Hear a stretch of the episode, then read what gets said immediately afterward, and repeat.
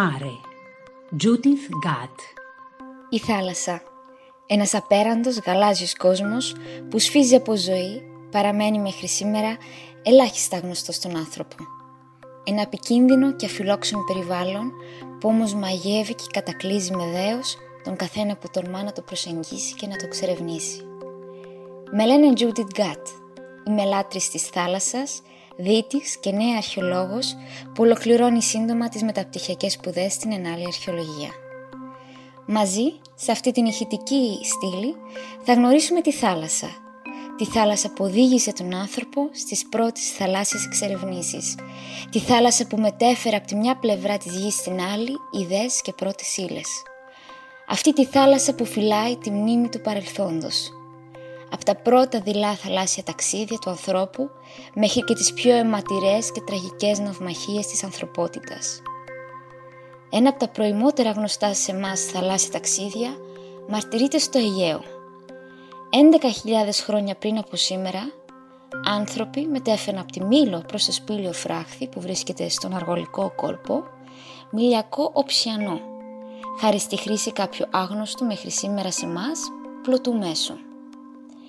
Ναυάγια στη θάλασσα της Μάχης, δηλαδή ανάμεσα στην Αγγλία και στη Γαλλία, απομεινάρια των γεγονότων της έξι Ιουνίου του χίλια εννιακόσια σαράντα τέσσερα, δηλαδή της ημέρας αποβίβασης των συμμαχικών δυνάμεων στη Γαλλία, γνωστή και ως ντι ντέι, αποτελούν σήμερα μια ευχάριστη ατραξόνια τους δίτες της περιοχής, αλλά και παράλληλα μια επεθύμηση για τον πόνο και την απώλεια που προκαλεί ο πόλεμος. Και η αλήθεια είναι ότι αυτή τη θάλασσα την ξεχνάμε.